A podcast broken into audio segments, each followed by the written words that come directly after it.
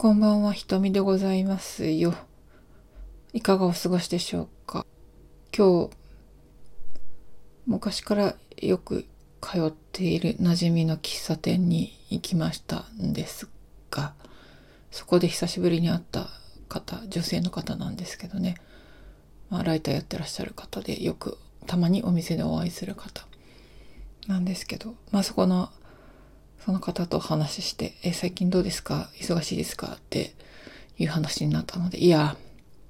私ちょっと仕事をね、お休みしてるんですよ、という話をしましたら、えー、そうですかと。今日なんか、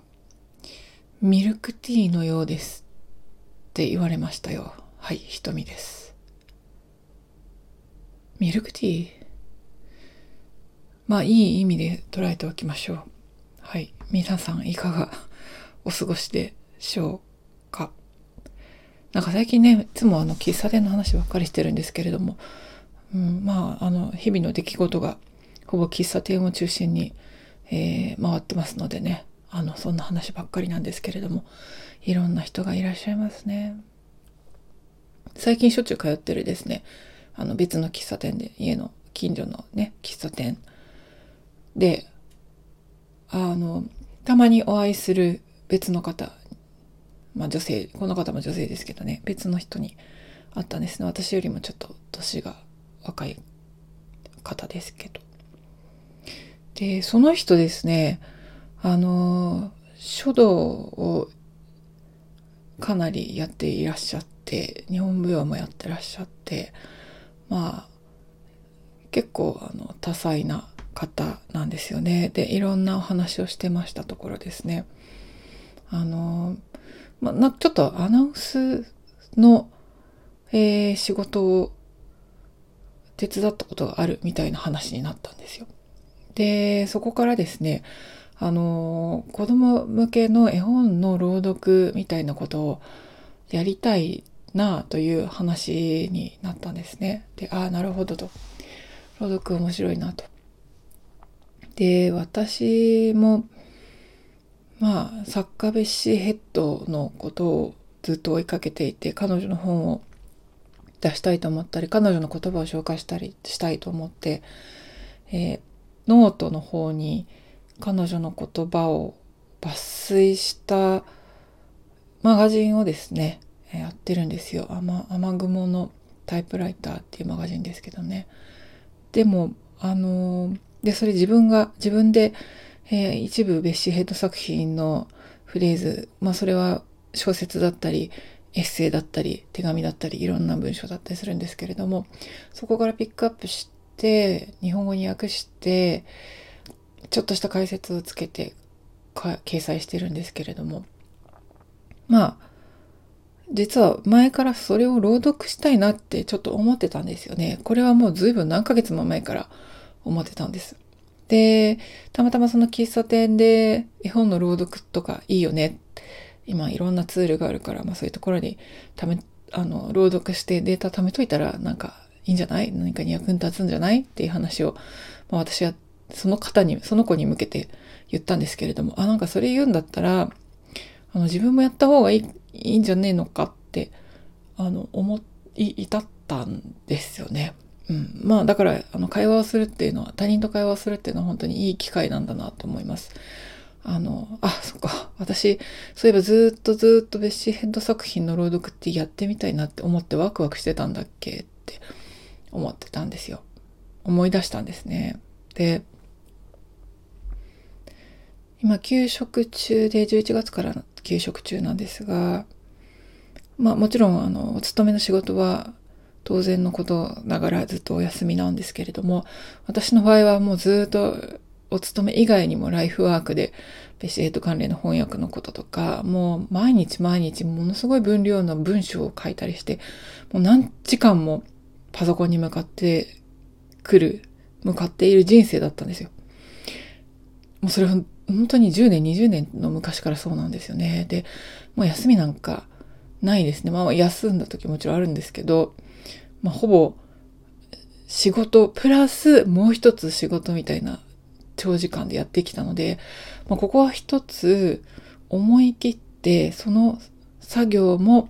やらない、お勤めもお休みっていう空白時間を作ろうと決めたんですよ。まあ、これはカウンセラーの人とも話しながら私がそう思ったことなんです。で、今、お休み6週目に入ったのかな。うん。で、まあ、少しずつ少しずつ、あの、言葉にはならない、ちょっとした辺境の進、辺境の進化じゃなくて心境の変化ですね。心、境の変化がございました。で、いや、あの、ウェッシーヘッド関連のことはやりたくてしょうがないっちゃやりたくてしょうがないんですけれども、私の場合、ブレーキが効かなくて、本当に頭がいっぱいいっぱいになって、また、あの、ヒートアップしてしまうので、ちょっと、なるべくやらないようにしてたんですよ。で、メインの仕事はやらないんですけれども、ふっと思いついて、なんか朗読だけすごいたまらなくやってみたくなって、ちょっと他のベッシーヘッド関連の文章を書くとかですね、翻訳のチェックをするとか、もろもろもろもろは全部置いといて、朗読の方をやろうかなって思い、思いた、至ったわけです。ということで、実はあの、ちょっと、あの、昨日？おとついかな？一気にですね、あの、取りためてしまいまして、まあ5本ぐらい撮ってみたんですけれども、これがですね、面白いです。あの、朗読ってすごい構えてたんですよね。構えて考えてたんです。きっちり綺麗にやらなきゃみたいな。うん、でも、なんかそれって別にいいかなって、あの、思い直したんですね。朗読なんだけど、まあ、はっきり分かりやすく綺麗に読みたいっていう気持ちはあるけれども、でも別に、あの、つっかえても、噛んでも、言い直したりしても、まあいいかなって思うんです。それよりもなんか音声で誰かにベッシーヘッドの言葉を伝えるってすごいいいんじゃないかなって。しかも日本語でも英語でも朗読をするってなんかすごい楽しいじゃないって思って、えー、やり始めたわけでございます。で、どこでやってるかっていうとですね、あの、ノートで雨雲のタイプライターっていうマガジンをやってるわけなんですけれども、その雨雲のタイプライター朗読版っていうマガジンを急遽作りました。今やっと2本を上げたところなんですけれども、え順にですね、アップしていこうかなって思ってます。これやってみたらすごい楽しいです。で、ノートってあの細かい編集とかが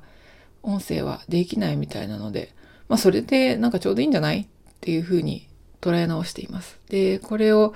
とにかく蓄積していくことがなんか楽しいなって思っているので、まあ、これ、ちょっとですね、しばらく文章を書くっていうのをお休みしている間は、音声発信を